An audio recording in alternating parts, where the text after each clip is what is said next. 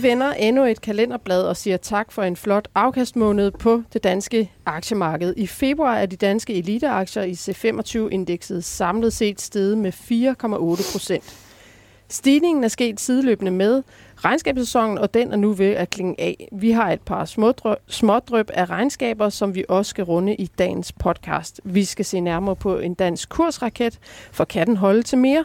Vi skal også snakke med en knit, eller om en knitrende frisk rapport om udbytteaktier. Giver det mening med en udbyttestrategi i dette miljø med stigende renter, inflation og pressede indtjeningsmarginaler øh, marginer i selskaberne?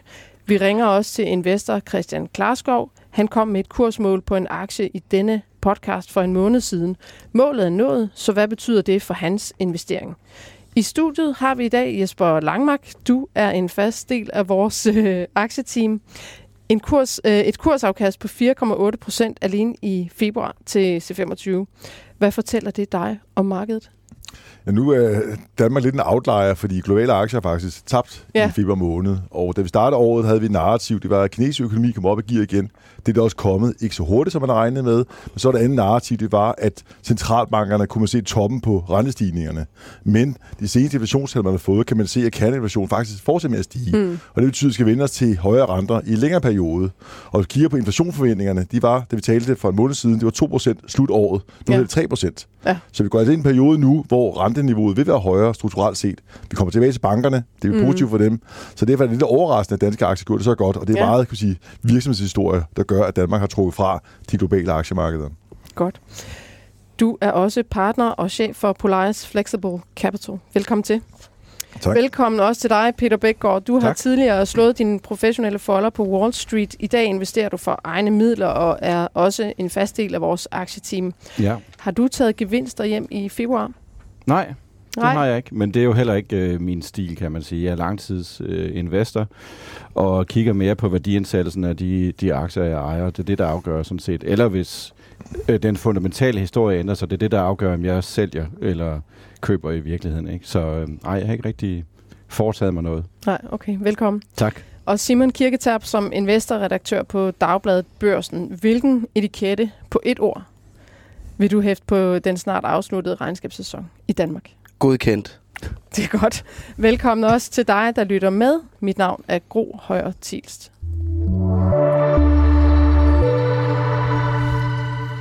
Før coronakrisen var der en særlig optimisme på aktiemarkedet. Der var en blomstrende dansk aktiekultur, og børsnoteringer af små vækstselskaber flød mod de mindre børser. Nu ser vi den anden side af medaljen. Simon, her til morgen har First North-selskabet Rematch meddelt sin hensigt om afnotering. Vil du sætte et par ord på selskabet, situationen og hvad det betyder for investorerne?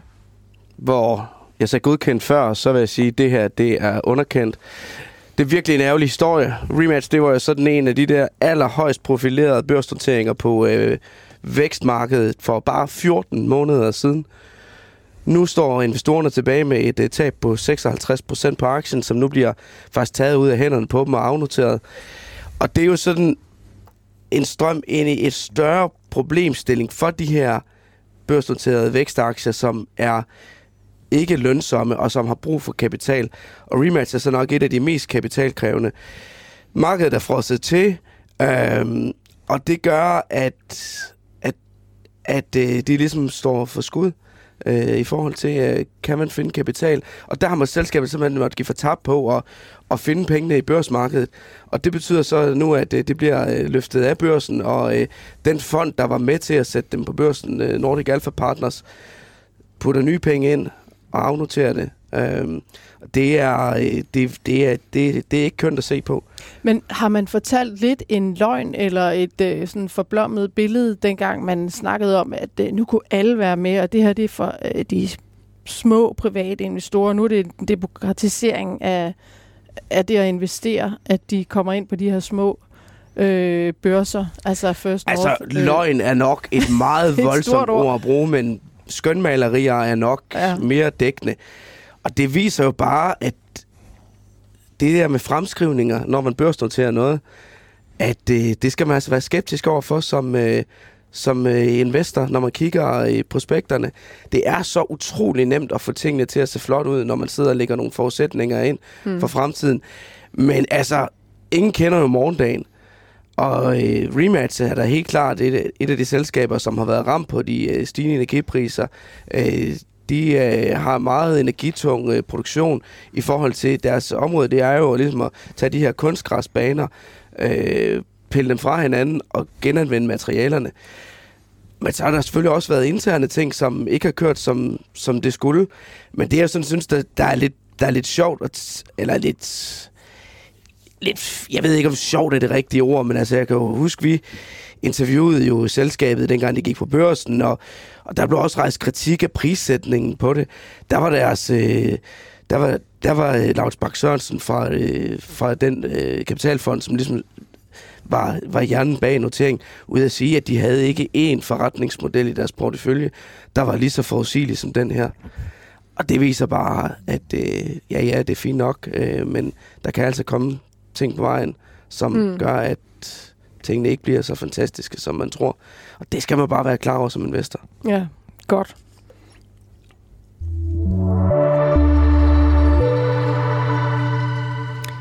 En lidt mere øh, solstrålehistorie kan vi så tage nu. Intet er så godt som at få ret, særligt når man kan tjene penge på det. Christian, I told you so. Klarskov, velkommen. Jo, tak. Og øh, 1. februar, der var du med i studiet, og vi havde inviteret dig ind for at blive lidt klogere på shipping-aktierne. Især produkttankaktierne, som blandt andet Danske Torm. Og dengang, der forklarede du øh, investeringscasen, som du så den i Torm. Og så fik du også formuleret, alt under 250 synes jeg er et røverkøb. Og så ramte Torm øh, faktisk kurs 249,6 mandag. Øh, nu er den faktisk højere her, og sidst jeg tjekkede, der var den faktisk over dit kursmål, og der lå den i 256 kroner. Har du taget gevinsten? Man skal altid kigge på sin portefølje og rebalancere. Øhm, det er vigtigt som professionel investor, at man ikke bliver grådig og lader porteføljen køre skæv, hvis man har øh, nogle meget godt performende eller meget dårligt performende aktier i porteføljen. Så jeg har, jeg har rebalanceret min beholdning i Torm. Det er selvfølgelig et, øh, et positivt problem, men man kan jo ikke have en, en aktie, der kommer til at fylde alt for meget. Øh, det er basal professionel risikostyring. Hmm. Hvor, hvor meget har du hentet i, altså i afkast så på, på den rebalancering, hvis du vil sige det? Jamen, jeg har ikke hentet noget afkast på det, fordi jeg ikke købte dem tilbage. Øh, men jeg købte jo min position i, i Torm, som jeg også sagde, øh, for en måneds tid siden, på kurs 50, øh, dagen efter Putin øh, rullede ind i Ukraine. Øh, med alle de argumenter, som jeg synes, man skal genhøre ja. i podcasten for, mm. for fire uger siden. Øh, så det har været en god rejse at være på. Ja, altså cirka 44 procent så, eller øh, hvis, hvis det er for en måned siden cirka, er den stedet med i hvert fald. Ja. Ja, produkttank er jo super cyklisk, øh, og det vil sige, at det følger konjunkturerne op og ned i økonomien. Så hvis der er andre investorer, som har den her eksponering til Torm, eller nogle af de konkurrerende selskaber, som du i hvert fald tidligere har nævnt for mig, er Hafnia Limited, Scorpio Tankers, Artmore, Shipping og Frontline i Norge, Altså, hvad, hvad er så udsigten lige nu? Altså, øh, og der afhænger det selvfølgelig også af, om man er fuldstændig proppet, øh, har proppet det hele i sin portefølje, eller, øh, eller hvad. Men, men sådan generelt, altså, hvad, hvad er udsigten? Jamen, jeg synes, det, det er faktisk væsentligt at sige, at det selvfølgelig er Torm et øh, cyklisk selskab. Øh, men, det, men pointen er, at det ikke er det, der betyder noget lige nu. Det, der betyder noget, det er de strukturelle ændringer, der er i supply-demand-balancen på, øh, på øh, produkttanker, også til dels på, på råolietanker.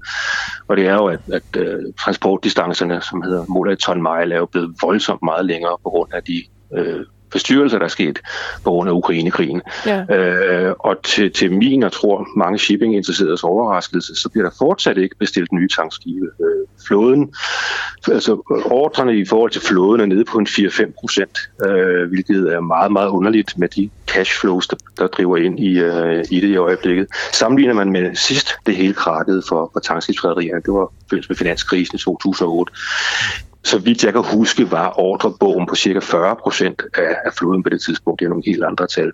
Mm. Øh, og derfor er det casen strukturelt god. Øh, ja. Øh, der vil fortsætte være efterspørgsel, og udbuddet af skibe øh, er der simpelthen ikke. Øh, og det er godt. Det betyder jo ikke, at det ikke er interessant at kigge på, hvad der sker øh, på den cykliske del af det. Øh, og der synes jeg, at øh, på det seneste her med tal fra Kina her til morgen, mm. at øh, det lader til at gå fornuftigt med reopening øh, i Kina. Men det er altså ikke noget, jeg bruger meget tid på. Dels skal jeg ikke forudsige øh, den kinesiske økonomi. Jeg kan bedre sidde og regne på supply-demand-balancen. Øh, men det er jo godt for sentiment, at det går godt for cykliske aktier. Ja, så altså en rebalancering på grund af, at den ikke skal fylde for meget, og dermed udgøre en, en for stor risiko. Øh, ja. Du holder fast, fordi det stadigvæk er en god øh, strukturel case på Ja, det, det er det. Det er det. Øh, det, det er rent på det følgestyring, jeg har, jeg har stået lidt. Øh, hvad der er kommet nyt siden sidst, nu kom der jo regnskaber fra Hafnia og Frontline ja. i går, øh, og der er et par gode ting at udlede af det. Øh, de begynder nu officielt at tale om gode øh, år også i 2025. Okay. Der er det jo lidt sådan, at øh, det har de egentlig ikke behov for at gøre, fordi det er jo kun downside for en ledelse at tale tre år ud i fremtiden. Øh, så jeg tror og gætter på, at det, det gør de kun, fordi de selv er meget sikre på, at den strukturelle case er stærk tre år frem. Og det er lige det, som jeg også øh, øh, synes. Og det synes jeg er vigtigt. Og nu får vi så estimater fra, fra de dygtige analytikere øh, derude, og der ser vi, at de estimater, der kommer ind nu for 2025, de ligger på samme høje niveau som i 2024. Øh, og hvis det holder stik, jamen så er der 50 procent yderligere i de aktier her, men det, der er jo lang tid til, til 2025. Men det er fordi, det er en strukturel case. Øh, det, som jeg synes, man skal kigge på også, nu øh, er det også min holdning, at, øh, at renterne skal være højere for longer. Mm. Og det betyder jo også, at man skal være varsom med, med rentefølsomme vækstaktier. Det er min holdning. Øh, og måske mere koncentrere sig om banker øh, og om produkttanks, hvor øh, free cash flow yield jo er 40% pro anno. Øh, det det, jeg har set meget i min tid med det her. Det er, det, det er meget, meget høj free cash flow. Øh, det, det er jo godt at have den med. Ja. En anden ting også, øh, som vi har set på det danske aktiemarked, det er, at der kommer de her emissioner. Vi har set det i GN Stor Nord. Vi har set det i NKT. Vi har set det i Bavarian. Og vi kommer til at se det i flere selskaber. Mm. Når der kommer emissioner, bliver aktierne skåret midt over. Fordi når der kommer emissioner, så tager man noget værdi fra de eksisterende aktionærer. Det kommer ikke til at ske i produkttank. Så du har et free cash flow yield på 40, lav prisfastsætning øh, og ingen risk for emissioner og en strukturel case. Okay. Så øh, jeg er glad for Torm stadigvæk. Ja. Jeg beholder dem, som jeg ikke har rebalanceret. Godt. Så, så kan folk, der ligger i tankræderier, være rolige. hvad, hvad med det her EU-forbud, øh, der blev indført dels i december og så igen i... Øh, i øh, februar. Altså import af først øh, russisk råolie og så raffinerede olieprodukter. Altså kan man se effekterne af det? Ja, da vi talte sammen for fire uger siden, nu tæller vi i rundetal, så var produkttankskibsraterne omkring 25-30.000 dollar om dagen, afhængig af hvilken skibstype det er. Uh, umiddelbart efter, så røg de op i uh, øh, 50.000. Det gør altså en forskel. Uh, nu er de så faldet lidt tilbage de sidste 3-4 dage, men det vil jeg sige, det er støj. Jeg skal ikke kloge mig på, på spotraterne. Men som vi også talte om sidst, så det jeg kigger på, det er kontraktraterne, Øhm, og, og second hand priserne for, for tankskibe, og de er fortsat øh, på en meget, meget fin rejse. Øhm. Fantastisk tur her, Christian. Altså, den er oppe med 60 procent, siden du var herinde sidst, og den bedste danske aktie sidste år med 300, ja, nærmest 30 procent ja, okay, i afkast ja. eller sådan noget. Så det er jo, øh, det er jo bare skønt og dejligt. Altså, nu har vi jo øh, Jesper og Peter med her i studiet. Er det noget, øh, vi har ventet nogle gange her? Er det noget, I øh, er forfaldende til os? Jamen, ude på efterspørgsel, der er Christian fuldstændig ret, fordi jeg sad og kiggede på det her. Det er 3,8 procent, der ligger ordre nu, så det er jo historisk lavt. Og vi taler med øh, værfterne, så er det omkring 25 først begynder at pick op her. Så der er god ud på efterspørgsel næste par år i den her branche, der er ingen tvivl om.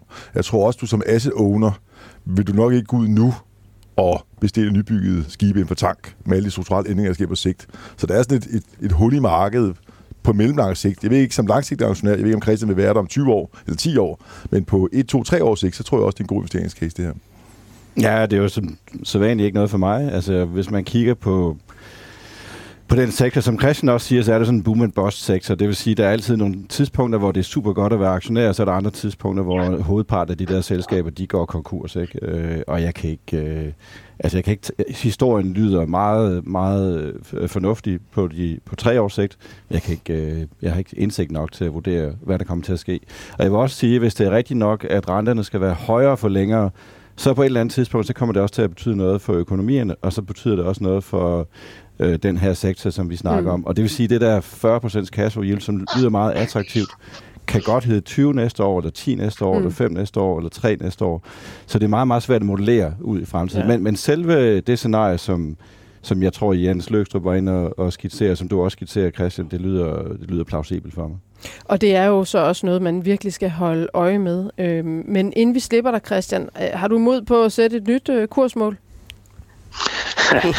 jeg, vil sige, jeg, vil, jeg vil sige, at øh, det, er jo, det er jo næsten kun downside i det, ikke, ikke, ikke i kursen, men jeg sætter nyt kursmål, når man nu har dræbt. Øh, jeg vil sige, at øh, med de ting, der kom ud fra Frontline og Hafnia i går, øh, og den strukturelle case, så kan jeg da godt se, at aktien går i 300 det er jo mere balanceret nu her på 250-60 niveau. Det var ja. på 170 for, for en måned siden. Så, så der er selvfølgelig kommet en downside risk også. Og den downside risk, der kan være, det er jo fuldstændig præcis rigtigt, hvis verdensøkonomien kollapser.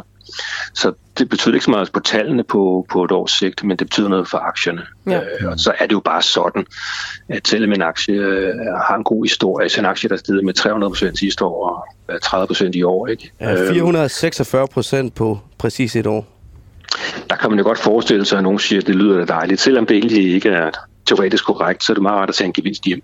Ja. Øh, bare fordi man har en gevinst, ikke? Ja. Så de er selvfølgelig sårbare. Ja. Tak Christian, fordi at vi må smage lidt af din succes her. Jamen, det er en fornøjelse, og tak for et godt program. Det er godt. Tak. Hej. Hej. Hej. Jyske Bank og Sydbank, begge har nu aflagt øh, regnskab øh, Sydbank øh, her øh, midt på ugen. Jesper Langmark, øh, du er jo aktionær i Danske Bank og har lovet at se lidt nærmere på, hvad konkurrenterne har leveret af tal.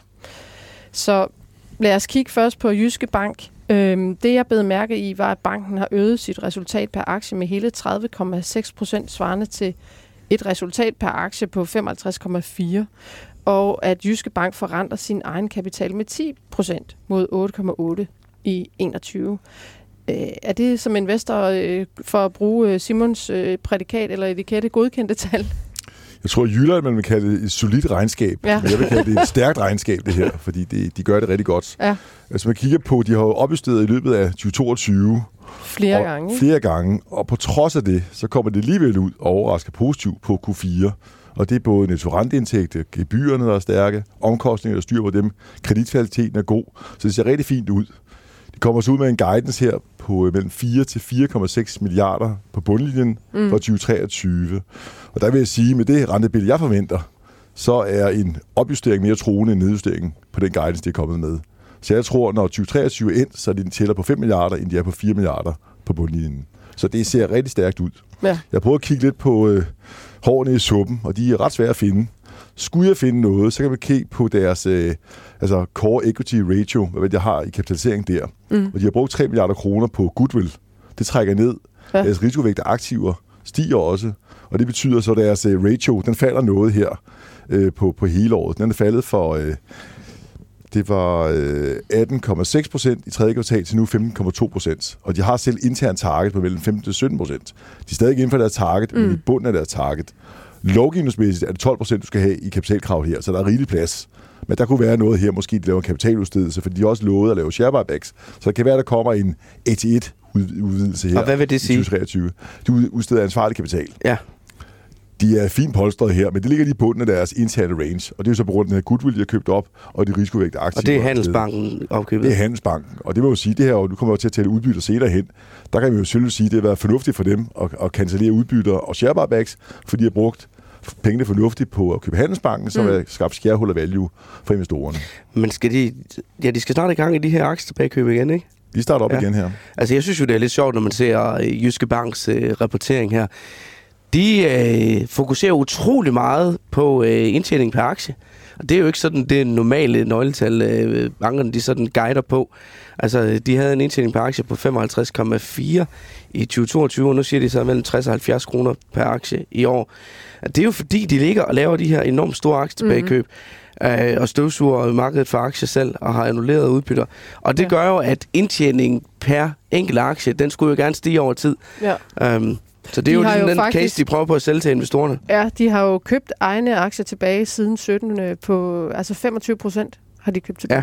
Det er også noget, og der vil noget i forhold så... til det højdetal. Det kan vi godt lide. Ja. Det kan jeg godt lide, men det kan vi tage bagefter. Ja, altså så på et eller andet tidspunkt, så er der en, øh, der sidder tilbage med den sidste aktie. Så. Men de åbner jo også op for udbyttebetaling her, øh, faktisk i Jyske Bank. Er det noget, du... Øh, hvis de har råd til det, det ser ud til, at råd ja. til det, så er det fornuftigt nok. Men, men de skal så ud og også hente kapital, siger du? Det er, ja, jo, det er, det er ikke en aktiekapital. Det er ikke en aktiekapital, som overhovedet ikke. Og det kunne måske, altså, ja. det er ikke nødvendigvis. Lige det der uh, handelsbakken der, ikke? Altså, uh, som de købte sidste år. Hvad har Jyske Bank af erfaring med sådan gnidningsfri integration af opkøb? Den er vel ikke super lang, eller hvad? Ja, de købte jo BF-kredit, ja. som er blevet integreret fint. Og det, man hører på vandrørene, det er, at det kører rigtig smooth, det her. Så det har virkelig okay. skabt værdi for aktionærerne at købe okay. Handelsbanken. Og de har transformeret hele banken. Kigger på den i dag. Egenkapitalforventningerne, eller egenkapitalforretningsforventningerne er steget kraftigt. Der er mere cashflow i det selskabet. Kapitalbindingen er blevet mindre. Mm. Så det er en helt anden bank i dag, end det var for to år siden. Så det er virkelig et stærkt opkøb, det har gjort. Og det tog også alle investorerne på sengen, fordi alle regnede med en kæmpe stor udvandet kapitaludvidelse, som vi talte om før. Ja. Øh, og det kom jo ikke jo. Nej. De kunne godt klare det internt. Mm. Så de gjorde det super godt. Og jeg vil sige, jeg har ikke set Jyske Bank så stærk nogensinde før. De står virkelig stærkt. De har også forstyrket deres ledelse kraftigt. De har fået Lars Mørk ind, som også har styrket den daglige ledelse rigtig kraftigt. Som mm. tidligere var i Danske Bank. Nemlig. Så, så de står virkelig i en god position i øjeblikket. Det må man sige. Men, men kunne netop altså, ledelsen der, ikke? Altså, der er Anders Stam, han stopper jo på et tidspunkt. Det har han jo også selv været ude og, og sige lidt om. Øh, han har så afvist, at det skulle ske sådan jeg tror, han fik spørgsmål til det i går, da regnskabet kom. Ja, det gør han næsten hver gang, der kommer regnskab nu. Det er sådan noget kutume. men, men øh, og øh, Lars Mørk er jo heller ikke fit and proper endnu. Øhm, hvor meget betyder han egentlig, altså Anders Dam, i forhold til Hvordan så, så, så tæt er jeg ikke på selskabet, men, men jeg går ud fra, at han betyder rigtig meget for selskabet. Det har han gjort historisk set, det gør han også i dag. Men han har også uh, trådt tilbage, og andre kræfter træder til. Man siger, Hansbanken transition, det var meget Lars Mørk, der tegnede den transition. Så han også lader andre direktionen træde frem og, og tage fra der. Men så længe han skaber værdi for aktionærerne, som man åbenlyst gør i øjeblikket, så er det, jeg håber, at han bliver siddende så lang tid mm. Ja, han er 67 nu. Ja. ja. Var, må jeg lige, st- ja. bare lige et spørgsmål til dig, Jesper. Nu hørte jeg, var det Sydbank, der har en egen kapitalforretning på cirka 10 procent? Synes du, altså nu, kan, nu kigger du mere på banken, end jeg gør, at det øh, et, et tilfredsstillende afkast på egenkapitalen 10% For mig lyder det relativt lavt, faktisk. Det er det også, men jeg kigger også på, hvad det handler til. Altså, der anbefalede, at man kiggede på danske og jyske, der handler med halv indre værdi. Ja. Så er det jo fint at lave ja, 10% egenkapitalforretning efter ja. skat. Er lille der. Så hver gang man betalte 50 øre så fik, i børsmarkedet, så fik man sådan set en krone egenkapital med. Nemlig. Ja. Så man kan sige, nu er det også blevet repriset nu, og det er så Jyske Bank, jeg tror også, om 3-4 øh, år, så bliver det nærmere 12-14 procent af deres egenkapitalforretning. Så de er på den rette vej, kan man sige, til at øge egenkapitalforretning. Men du har ret, 10 procent er ikke meget i gåsøjne, men altså, jeg tror også, de kommer noget højere op. Men jeg tror også, at strukturelt set skal man ikke forvente, bankerne komme hen og lave de der 20 procent, som så i gamle dage. Det er, det er, der er sket et paradigmeskifte. Det bliver mere sådan forsyningsselskabsagtigt. Så de der 10 procent er måske gennemsnittet, hvad en bank laver egenkapitalforretning på lang sigt nu her. Skal vi lige runde Sydbank også, som kom med regnskab her til, til morgen? Altså det var jo ja, mere eller mindre øh, spændingen var pillet ud her, øh, fordi de både kom med opjustering i december og prognose i januar, så øh, kan du sige lidt om det også, Jesper? Øh, det du har nået at kigge? Ja, men det, igen, det er jo netto-renteindtægterne, der trækker meget her. Mm. Og samtidig har Sydbank også været rigtig stærke på omkostningerne. De er faktisk faldet i seneste kvartal, så de ja. gør det godt. Altså, de har, de har styr på deres forretning. Så der er også meget med, medvind der. De kommer også med en relativt konservativ guidance, så der er også, jeg vil sige, mere troende opskrivning mm. og nedskrivning også for, for Sydbank her. Ja. Det er rigtig bankagtigt at gøre det, er det ikke det? Det er meget fornuftigt, og det synes jeg også er den rigtige strategi at gøre. Godt. Øh, kunne du, du ejer jo Danske Bank, som jeg sagde. Altså, de her to aktier, er det nogen, du øh, kunne finde på at, at købe? Jamen, jeg har også selv, Eller, jeg har, har også selv, øh, jeg har selv ansvarlig kapital faktisk i Jyske Bank, og jeg selv er aktionær også i Jyske Bank, okay. så jeg kan rigtig, ja. rigtig godt lide bankerne. Ja. Og de er jo meget eksponeret. Man kan se den 3 måneders Kybers, de, tre, de korte renter, mm. de er oppe på 3% stedet kraftigt i år. Og de er jo super eksponeret mod den korte rente, fordi du repriser hele deres udlånsbog. Så, så det vil sige, netto-renteindtægterne buller ind i øjeblikket. Mm. Og derfor tror jeg også, de kommer med pæne opjusteringer i løbet af året her. Stort set alle bankerne. Og det er godt med higher for longer. Det er det, så det er jo et godt sted, og det var også min tese sidste år, hvor jeg lå meget. Jeg var bange for rentestigninger, og så er det godt at gemme sig i bankerne her. Udover de nyder godt af stigende renteindtægter, så ligger det også bare til et lav valuation, så du køber noget, der er relativt billigt, og der er meget indtjeningsmomentum. Og det synes jeg er en super god case. Ja. Ja, man får helt lyst til at købe nogle bankaktier, ja, Jesper. Peter, altså. du øh, holder dig jo fremme. Hvad, hvad siger du? Ja, men det er jo en sektor, som øh, jeg holder mig fra næsten per definition. Ikke? Der er nogle ganske få banker, som er virkelig dygtige til at skabe et højt afkast på, på den investerede kapital, og der er jo Ringkøbing Landbobank mm. en, en af dem, ikke? men som jeg desværre aldrig har ejet. Hvis man kigger på et meget langt chart over 20 års chart på Danske Bank, så er det en svær aktie at eje for langtidsinvestorer, og så er det en aktie, man skal time og købe på nogle bestemte tidspunkter. og det er jeg ikke god til. Så jeg vil hellere jeg vil hellere eje nogle selskaber som compounder, altså øh, overskud og indtjening af cashflow over tid. Mm. Øh, og det, det, det er svært at se for den sektor, synes jeg.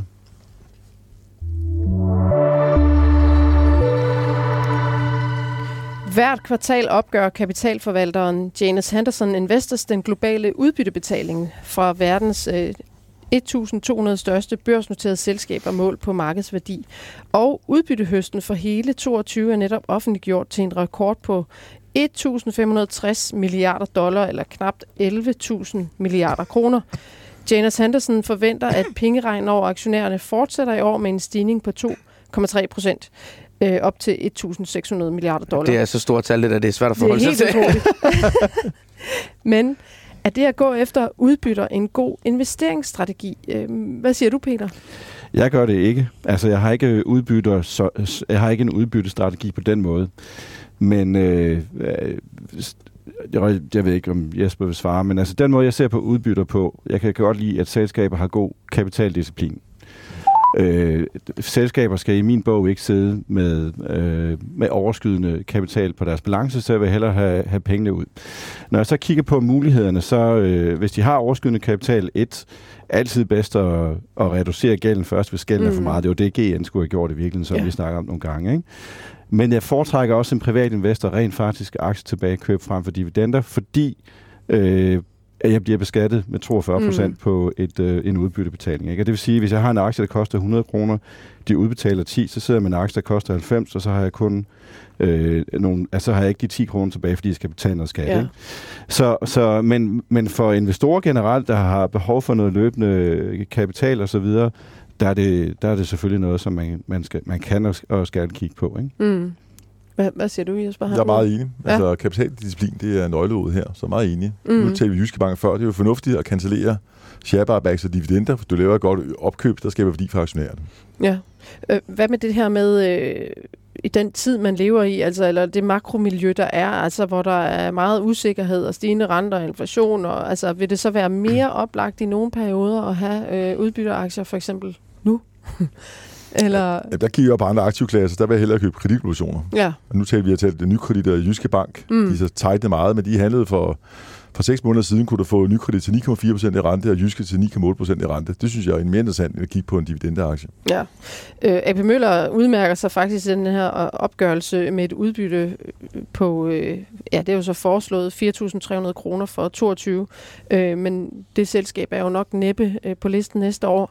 Øh, og så faktisk lige tilbage til det der med, om det giver god mening. Jeg fik faktisk trukket nogle øh, kursdata fra Bloomberg for at se udviklingen i det totale afkast for S&P 500, som er det brede amerikanske aktieindeks over for S&P 500 Dividend Aristocrats, og det er jo et indeks over de største udbyttebetalende selskaber i S&P 500. Det vil sige, de udbetaler kontinuerligt deres øh, udbytte kvartal for kvartal og år for år, og der kunne man faktisk se, at at øh, der er ganske tæt løb. Det er lige før, det er ligegyldigt at, at Ja, at og det er ikke også noget med, at øh, de selskaber, der er med i det der indeks der, at de har haft øh, stigende udbytter i 20 år eller sådan noget. Jo, 25 år, ja. ja, ja. Men, men når man kigger på, om man skulle ligge i S&P, ja. altså det brede, eller i de her dividend uh, aristocrats, så, så kan det næsten være ligegyldigt. I, på et års sigt, altså det seneste år, der er gået, så vil det være en god idé at have ligget i udbytteaktierne. Uh, der er de faktisk steget med 1,5 mod et tab på S&P 500 øh, øh, på 7,4 procent. Så det ved jeg ikke, om det kunne tale ind i det der, nemlig hvilket miljø man ligger i. Og, ja. Men altså, udbytte er jo sådan en dejlig behagelig ting øh, alligevel. Det er jo dejligt at få nogle penge ind på kontoen, og, okay. og det er jo også øh, den der forestilling om, at øh, man kan designe en portefølje, hvor udbytterne de kommer rullende ud af, og det kan, det kan holde privatøkonomien kørende. Det er da dejligt. altså, jeg prøvede faktisk for øh, nogle år tilbage at designe en øh, nordisk øh, ja. udbytteportefølje, hvor jeg øh, lavede en screening øh, på øh, de nordiske børser, og plukkede øh, fra, øh, fra toppen øh, de aktier med de højeste udbyttebetalinger. Øh, og så gik jeg ned i hver enkelt selskab og sorterede i, om udbytterne var stigende, øh, og holdt fast i dem lidt, ligesom mm. indekset der. Og jeg tror egentlig, jeg kom op på at lave en portefølje, der havde en uh, dividend yield, altså en, uh, et direkte udbytteafkast på en uh, 7% eller 8% eller sådan noget.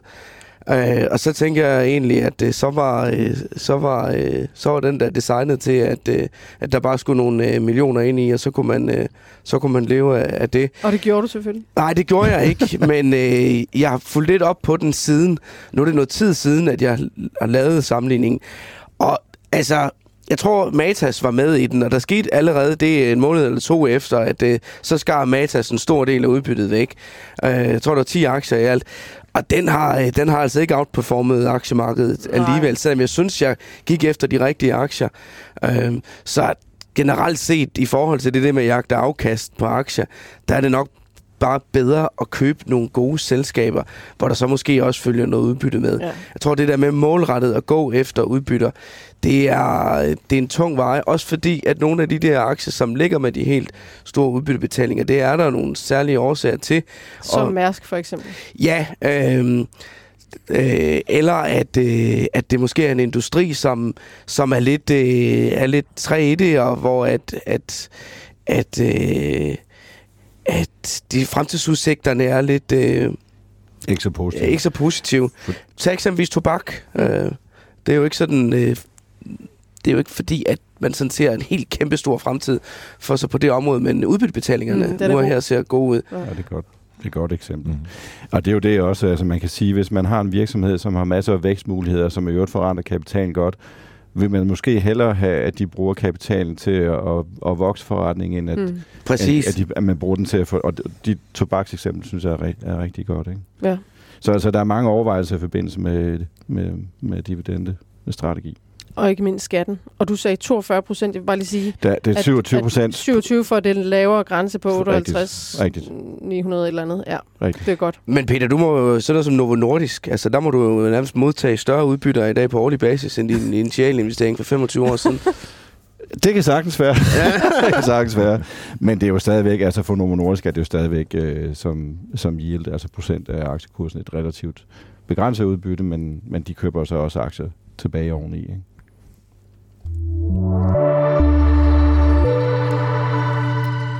Som lovet skal vi se nærmere på noget af en kursraket. Det danske biotech-selskab Zealand Pharma er skudt op med lidt over 200 procent siden maj sidste år. For at få styr på selskabet og denne aktieudvikling har jeg fået lov til at ringe til dig, øh, John Stihøj. Kan du øh, høre os? Jeg kan sagtens høre jer, ja. ja. det er godt. Vi hørte bare ikke lige uh, dig, men uh, tak fordi Nå, okay. vi ringe. Jamen selv tak. Ja, du er indehaver Aktieinfo og uh, følger aktien. Uh, hvad ligger der bag den her uh, voldsomme kursstigning? Jo, men de lavede jo en, uh, en, en, en stor transformationsbeslutning, hvor de dels blev der indsat en ledelse, men altså også en helt ny strategi, hvor de jo uh, besluttede, at i stedet for, at de ville gå hele vejen selv, Altså det her med både at udvikle og så også forestå salget. Ja. At så skar de simpelthen uh, salgsdelen fra, og, og, og uh, det vil de så udlicitere til, til andre selskaber, som de mener er bedre til at, at sælge for dem, og således at de bliver et rent RD-selskab. Øh, ja. Det er der flere fordele ved. En af de helt håndgribelige, det er jo, at man sparer en masse penge. Og det de egentlig har sagt, det er, at de vil beskære deres driftsudgifter med 35 procent ja. i forhold til det, de lå på i 2021. Og øh, dengang der lå øh, driftsudgifterne på 1,2 milliarder kroner om året. Ja. Og den fulde effekt, den ser vi, den kommer vi til at se her i øh, 2023. Og det vil sige, at vi kommer ned omkring øh, et, et, et driftsudgifter på øh, omkring 800 millioner kroner i år. Øh, det ved vi selvfølgelig mere om, når de nu kommer med regnskabet i morgen. Ja, det gør de Men det er i hvert fald det, de selv har guidet på forhånd. Ja. Øh, bagsiden af medaljen er selvfølgelig så også, at øh, i og med, at de tager en partner eller tager partner ind, så afskærer de sig også lidt øh, fra, fra upside i det. Mm. De skal jo så dele indtægterne med, med, øh, med partnerne. Men i og med, at øh, selskabet jo var i en situation, hvor at de begyndte at godt kunne, kunne mangle lidt penge i kassen, så var det jo en, en, en rigtig god og, og klog beslutning, der blev truffet. Og det er altså det, som investorerne blandt andet har, har kørt aktien op på. Ja. Øh, det, der så skete, det var jo meget hurtigt. Øh, efter de ændrede den her strategi, så fik de en, øh, en ganske betydende øh, partner ind til øh, det produkt. Det er sådan en nødpind, der hedder Sigalok. Ja. Det er øh, til brug for, for diabetikere, hvis de får meget, meget lavt blodsukker, så kan de hurtigt lave en injektion. Og den partner, det er faktisk selveste Novo Nordisk, og det er jo ikke den værste for ind som, som salgspartner. Så det var meget hurtigt, de eksekverede på, på, på første del af, af strategien her. Øh, og det, det er klart, det, det, skabte positiv øh, eufori omkring aktien og sendte den opad. Det helt afgørende for den kursudvikling, der så er nu, det er, at der i slutningen af september, der fik vi øh, positive fase 3-data for øh, noget, der hedder glipaglutid. Ja. Det er et produkt, eller et, det er et projekt, eller hvad skal vi sige, det er noget, de udvikler til brug for korttarmsyndrom. Og, og det, er jo, det er altså faktisk en ganske skrækkelig øh, sygdom for dem, som bliver ramt af det her. Mm. Fordi de kan simpelthen ikke optage væske og, og øh, næringsstoffer i, i tarmene. Og derfor er det faktisk et, et, et, et rigtig, rigtig øh, stærkt produkt, de er på vej med. Nu fase 3, det er jo ikke ens med, at de har fået godkendt produktet, men, men fase 3-data, det er bare sindssygt vigtigt at få, få øh, de ønskede data der. Og hvornår kommer de? Øh, jamen, de er kommet september øh, sidste år, slutningen af september, okay. og det vil sige, at fase 3 er på plads. Nu forbereder de så, øh, der er nogle flere forsøg, der lige skal på, på plads, og så skal de så forberede selve den her ansøgningsproces til, øh, til FDA i USA. Okay. Og, og det er ikke bare lige noget, man gør. Men, men det, der er det vigtige, det er, at der er kun et produkt på markedet i dag mod korttarmsyndrom. Og det er et produkt, der hedder Gatex fra Takeda i Japan. Øh, de sidder på et marked, der har en værdi omkring 600, million, 600 millioner dollars årligt. Og det sidder de alene på. Det, der så er det vigtige i det her, det er, at Gatex fra Takeda, det skal de berørte patienter, de skal faktisk øh, tage det hver dag i resten af deres liv. Okay. Hvorimod at øh, glipaglutid, sådan som data i hvert fald falder ud på det her fase 3-forsøg, så er det en, en injektion to gange ugenligt. Okay. Og det er jo en betydelig forbedring for, for de berørte patienter, at de kan også med at tage øh, injektion to gange om ugen, i stedet for at skal huske at gøre det hver eneste dag. Mm. Så er der også øh, formentlig, som jeg har læst det i hvert fald, at, at der måske er lidt færre bivirkninger ved glipaglutid fra, fra Pharma. Men det her, så, det er jo en så, kæmpe trigger så? Eller, det er en eller kæmpe er... trigger, ja. ja. Og det er jo så også det, der er indregnet i kursen nu. Okay, det er indregnet. Og der er der jo, så må man sige, nu har de fået de her fase 3-data, og det er så fint, så fint. Men de har ikke fået en godkendelse endnu. Det er jo, det er jo, det er jo der, det, rent, øh, det rigtig afgørende slag skal stå. Men kan den trække yderligere op, eller hvad, øh, FDA-godkendelsen? Øh, ja, det vil det jo nok gøre. Du, du kender det der psykologiske. Når der, når der kommer en god nyhed, jamen, så trækker en kurs op. Men dybest set mener jeg, at det er sådan set nu indregnet. Altså, aktiemarkedet handler jo altid på forventninger til fremtiden. Mm. Og det vil sige, at jeg tror, at sådan set er indregnet, at man får en godkendelse. Men, men psykologisk vil det altid betyde, at når en godkendelse måtte komme, øh, jamen så vil, det, så vil, træ, så vil aktiekursen trække yderligere op. Mm. Og en anden kurstrækker, der også ligger i det her med glipaglutid, det er, at de jo åbent har sagt fra Silas Pharmas side, at nu afsætter de muligheden for at få øh, en partner ind. Og det er de i fuld gang med. Øh, det er jo ikke bare lige noget, man, man gør fra den ene dag til den anden. Øh, der skal vi nok vente hen til slutningen af i år, før der kommer en partneraftale. Men en sådan partneraftale, jamen, vi kender jo ikke indholdet, men, men umiddelbart vil jeg tolke, at når, hvis der kommer en partneraftale med en af de store, gode navne i, i branchen, jamen, så trækker kursen også yderligere op. Ja. Har du kursmål på det? Altså i Jamen, det har jeg. Altså, jeg, jeg, jeg lavede jo en analyse her i slutningen af november, hvor vi havde fået alt det her, man glipper tid på plads, og der, der var jeg måske lidt for, for påpasselig, men jeg sagde, at uh, inden for 0-6 måneder, der kunne jeg se den gå i 200. Okay. Og det er jo der, vi ligger nu. Ja. Og det er jo så klart, det bringer så det næste spørgsmål hen. Hvad skal der til nu for at trække den yderligere op? Ja. Og der skal en partneraftale på plads, og det ligger altså først formentlig et halvt års tid ude i fremtiden. Ja. Øh, så har de så et, et, et projekt øh, mod for lavt blodsukker hos, altså det er medfødt lavt blodsukker hos babyer. Øh, det er så også et projekt, de har i fase 3, og der forventer de at sende ansøgning ind til, til, til FDA i USA her i første halvår. Ja, altså sådan en nyhed, når, når du nu sender en, en ansøgning ind, det kan godt igen være positivt, men, men dybest set, det er indregnet nu her, og det er en lille bitte, bitte sygdom. Mm. Og det gode for de her babyer, der har den her medfødte sygdom, det er, at det, det aftager over tid. Så det, det er et lille bitte segment, som jeg ser det. Ja. Men igen, øh, altså positive nyheder fra et selskab, det er jo altid godt, og, og, og det har de virkelig leveret her fra, fra Silan Pharma. Ja, det Hvis vi prøver at kigge lidt længere ud, øh, fordi det er jo klart, det næste spørgsmål, det er jo så ligesom, nu, nu er mit første kursmål egentlig nået med, ja. med kurs 200, ikke? Øh, som, som jeg ser det, så er der nok en maksimal grænse Ja, og hvor ligger på omkring 250. Okay. Så det er altså risiko her? Fordi det kan jo være, at de fejler. Jamen, hvis det fejler, så er det klart, så får den en ordentlig dykker, ikke? Øh, og jeg synes, at, at upsiden, den er ligesom efterhånden blevet indregnet mm. i den. Men, men det er et glimrende selskab, og deres mål er jo, at, at de skal have fire øh, salgbare produkter godkendt op på markedet i USA i ja. 2025. Ikke?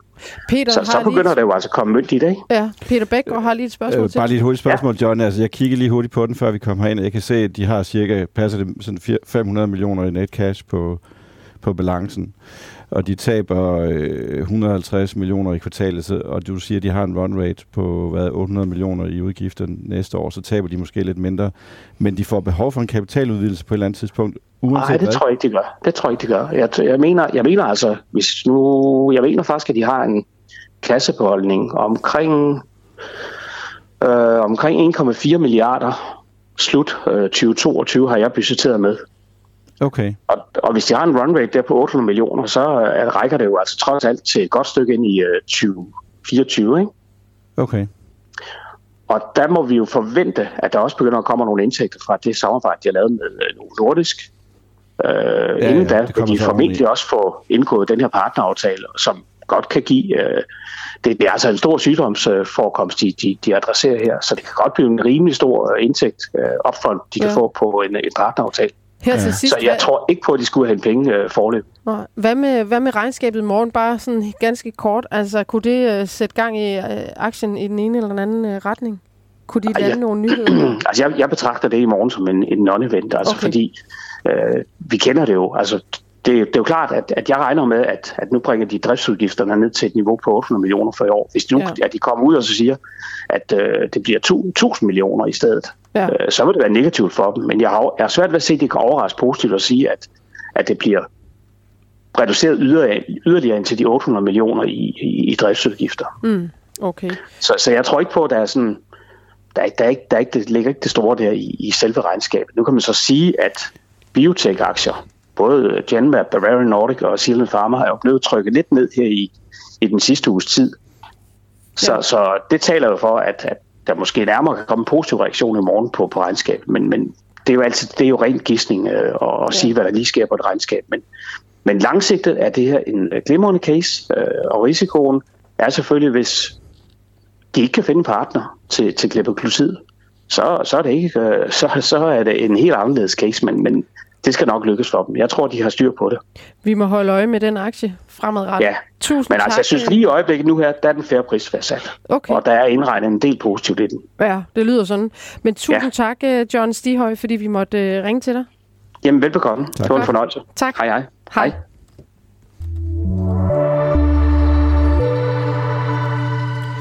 Der er blevet handlet i vores øh, All-Star-portefølje portefølje, som vores seks paneldeltagere har øh, plukket to aktier til for samlet 600 kroner stillet til rådighed. Ah, 600.000 kroner. 600, ja, ikke 600. Ja. det så, så, så vil det blive spist op af handelsomkostningerne.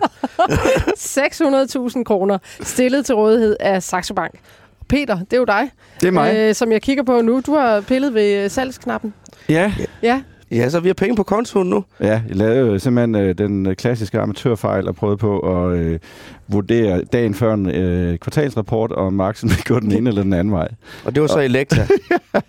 og det er altid det samme, ikke? Og hvad øh, skete der så? Jamen, så solgte vi jo øh, aktien i porteføljen, og vi var oppe øh, på det tidspunkt par 20 procent, tror jeg. Ja. Og så kom de i På året, ikke også? Ja, for året. Undskyld, ikke fra vi købte den. Og så kom de jo så gå hjælpe med tal, som var 30% bedre end forventet. Uh.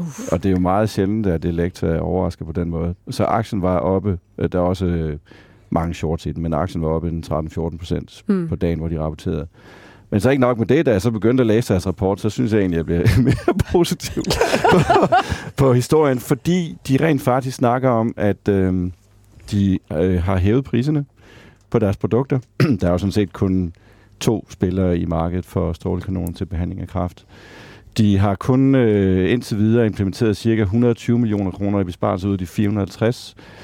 Øh, og de vokser rigtig, rigtig flot i øh, Kina, hvor Kina jo sådan set har åbnet op igen, mm. og hvor der er et statsfinansieret program til at ekspandere behandling af, af kræft øh, i det land. Ikke?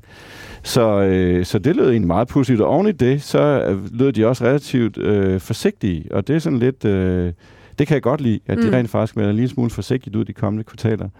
Øh, fordi de har haft sådan en tendens til at skuffe, at skuffe markedet. Ikke? Så hvis man ligesom får en, en situation, hvor de kan leve op til forventningerne eller slå dem, og hvor deres profitabilitet bliver forbedret, så kommer aktien til at gå noget højere, mm. end, fra, end hvorfra den er i dag. Ikke?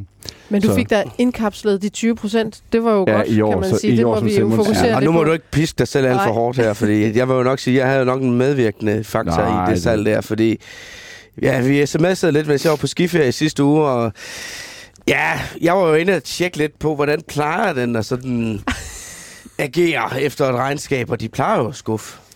Det gør de. Så øh, det er heldet mod salg, så øh, beklager det indspark der. Nej, det er fint. Men det kan være, at den skal købes tilbage, eller hvad, for de penge, vi har? Eller? Nej, jeg tænker ikke. Øh, altså, fordi øh, jeg vil godt se et par kvartaler nu, hvor de sådan er mere konsistente i at levere. Men når det er så sagt, og det var sådan set også den oprindelige tese, altså hvis de kan få lidt styr på, på omkostningerne, de vokser jo faktisk ganske pænt, ikke? De vokser 8-9 procent øh, organisk i, i sidste kvartal på ordrene på salget. Øh, så er der mere opsat i den aktie. Og jeg, jeg solgte jo heller ikke min egen aktie. Jeg gjorde det sådan set for at, at få lidt... Øh, lidt medvind i, ja. i porteføljen. Ikke? Har du øh, kigget på noget? Ja, det har jeg. Ja. Øh, jeg. Jeg har faktisk kigget på Top Danmark. Mm. Top Danmark er en lidt speciel øh, case her, fordi de jo rent faktisk kommer til at udbetale en stor dividende. De kommer ja. til at udbetale 53,5 kroner efter generalforsamlingen den, øh, den øh, 26. april, og det gør de, fordi de har solgt deres øh, liv, livforretning mm. til, til, øh, til Nordea. Så Øh, så det er det ene element. Der kommer en stor dividendeudbetaling, som er på det tidspunkt, de annoncerede den cirka 15% af aktiekursen. Men så er der to andre øh, ting ved casen også. Den anden er, at Sampo jo, som ejer cirka 50% af selskabet, har solgt sin position i Nordea og på vej ud af mandatum. Og man kunne godt forestille sig, at Sampo ønsker at få fuld kontrol med Top Danmark. Ja. Og øh, de får jo en masse cash ind, og de får deres dividender, og de har en masse cash i forvejen. Så man kan jo ikke udelukke, at der på et eller andet tidspunkt efter april kommer et bud på Top Danmark. Hvad det så bliver, det, det kan jeg ikke svare på. Det mm. næste er... Det er spændende. Mm. Det, det synes jeg er en spændende vinkel. Det næste er, at uh, Top Danmark er også et af de selskaber, som rent faktisk drager fordele af højere renter. Fordi mm. på skadesiden, der har de jo for eksempel på arbejdsskader, så har de et eller andet uh, cashflow ud frem i tid, hvor de ved, at de skal betale noget, noget, nogle penge ud. Og når du tilbage diskonterer det til, det til i dag, til en højere rente, så betyder det, at deres combined ratio den bliver lavere. Mm. En lav combined ratio betyder højere profitabilitet. Og populært sagt, så siger man, at 1 procentpoint højere rente betyder et point på combined ratio for Top Danmark. Okay. Så et miljø, hvor renterne stiger, er rent faktisk øh, positivt for deres forretning. Ikke? Så har jeg kigget lidt på øh, værdiansættelsen af aktien, og det er sådan, at når man tager de der 5 milliarder ud i dividende, så når man ned på en market cap, der hedder cirka 28 milliarder.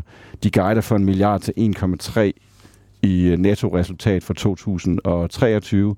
Jeg tror, det bliver lidt bedre. Så handler den på et sted mellem 19 og 23-24 gange indtjening. Det er ikke super, det er ikke super billigt. Nej. Det er det ikke. Men, men altså, der er upside til den guidance, de også har givet, givet for året. Ikke? Okay. Så, så, så det er ligesom der, der, hvor jeg er. Ikke? Så det er bare et spørgsmål om, at vi måske skal trykke på, øh, på knappen og så se få den købt. Det må vi, øh, det må vi have lagt ind. Ja. Jesper, hvad tænker du? Top Danmark? Jamen, jeg kan godt lide selskabet. Altså, jeg har også været aktionær i mange år. Jeg har den så ikke nu, men jeg har været gennem mange år aktionær i selskabet. Og igen, kapitaldisciplin, det er de super gode til. Og det fungerer rigtig fint. Og de er bare simpel forretningsmodel. Det er bare Danmark. De er ikke købt op rundt omkring. Super simpel model. Så jeg synes også, det er en god øh, cashflow dividendeaktie. Så jeg kan godt lide selskabet. Jamen, vi må, øh, vi må se at få lagt noget ind og trykke lidt på nogle knapper, så vi har øh, 47.000 på kontoen. Okay. Øh, og vores depot er op på 635.000, så vi har 35.000 i plus i år indtil videre. Og det er på i år? Det er ikke med det sidste er, år? Det er, øh, det er i år. Hvad er det i procent? Ja, hvad er det? Det må være 8, 7 stykker. Ja. Det, der, det der er bedre end markedet. Ja. Meget bedre. Vi kan lige prøve lige at se. Jeg tror faktisk godt, jeg kan tage her i hans platform, om det er om vi er bedre end markedet. Ja, det er vi. Øhm, vi har jo også Danske Bank, den er jo stedet. C25 har givet 4,5 øh, procent, så hvis det er det, vi måler os op imod, så øh, kan vi da holde en lille fest over det. Jesper, Danske Bank. 6 procent er det, undskyld. Danske Bank... Øh, skal jeg til at det. Danske Bank er jo en af dem, der har været rigtig gode for os. Jo, vi fik den øh, hapset øh, lige starten af januar på kurs 146. Ligger nu i 162. Øh, vi har snakket en del bankaktier i dag. Men øh, skal bare holde fast? Ja, holde fast. Det er det samme drivers, der kører for den. Så der ligger også nogle opjusteringer ude i horisonten der. Og så den anden, vi har jo vores energiaktie. Ja, International fik, Petroleum. Ja, nemlig. Den fik jo stryg på regnskabet. Det var ikke på, at regnskabet var dårligt, men det var fordi, at de vil investere mere, altså øge deres capex. Sidste år købte de cirka 12 procent egne aktier tilbage. I år bliver kun 7 procent. Så folk er skuffet over det. Regnskabet er fint nok. Men når jeg kigger på det nu, det er fire år, det frie cashflow genererer, svarer til 50 procent af deres enterprise value. Så der er super meget cashflow. Payback-tiden på det capex, de kommer til at lave, som er færdig i 2026, det er tre år. Så det er stadigvæk intakt case, må man sige. Det er øh, imponerende tal. Så øh, lad os håbe, det kan bære noget afkast ind i porteføljen, og så øh, næste uge kan vi så sikkert øh, byde velkommen til Top Danmark, når vi øh, har fået den købt.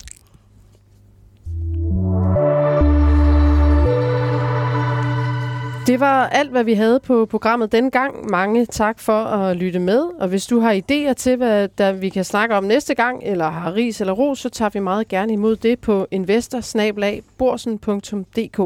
Vi høres ved 8. marts, når der lander en ny og lækker Børsen Investor podcast. Tak til jer i studiet. Jesper Langmark, partner og chef for Polaris Flexible Capital, investor Peter Bækgaard og Simon Kirketab, investorredaktør på Dagbladet Børsen.